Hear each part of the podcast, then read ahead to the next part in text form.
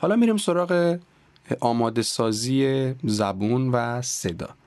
یه سری حروف رو که شبیه هم هستن با هم دیگه تکرار باید بکنیم. مثلا ب پ ب پ ب پ.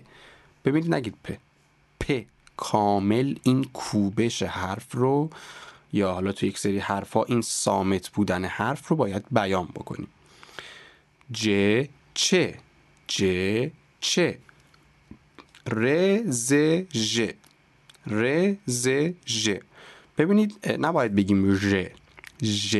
تلفظ درستش. خیلی اوقات این مسئله برای خانم ها عموما زیاد پیش میاد که حالا حرف ژ یا ش خودشون رو جوری تغییر میدن که حالا به حالت دیگه ای شنیده بشه. مثلا ژ یا ش.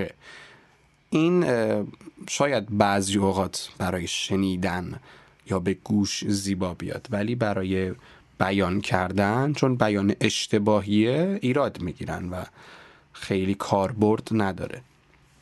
اگر هم کسی هست که این مسئله رو داره و حالا نمی‌دونه چطور برطرفش بکنه توی اپیزودهای بعدی به این می‌رسیم. یک تکنیکی داره که میشه با توسط اون و انجام دادن اون به مدت چند وقت حالا یک ماه دو ماه این مسئله رو برطرف کرد. حروف بعدی که گ ک گ حالا حروف مشابه هم رو میگیم.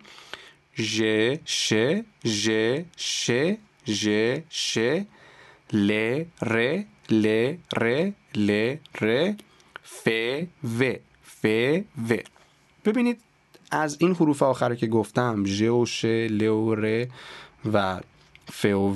خیلی از افراد هستن که حداقل روی یکی از این ترکیب ها ایراد دارن یعنی نمی‌تونن با هم بگن.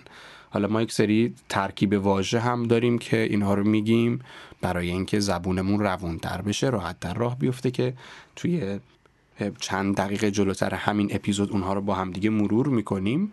این تمرین به این دلیله که بتونیم تفاوت رو بذاریم بین ادای مثلا حرف ل و حرف ر و بتونیم همشون رو درست تلفظ کنیم.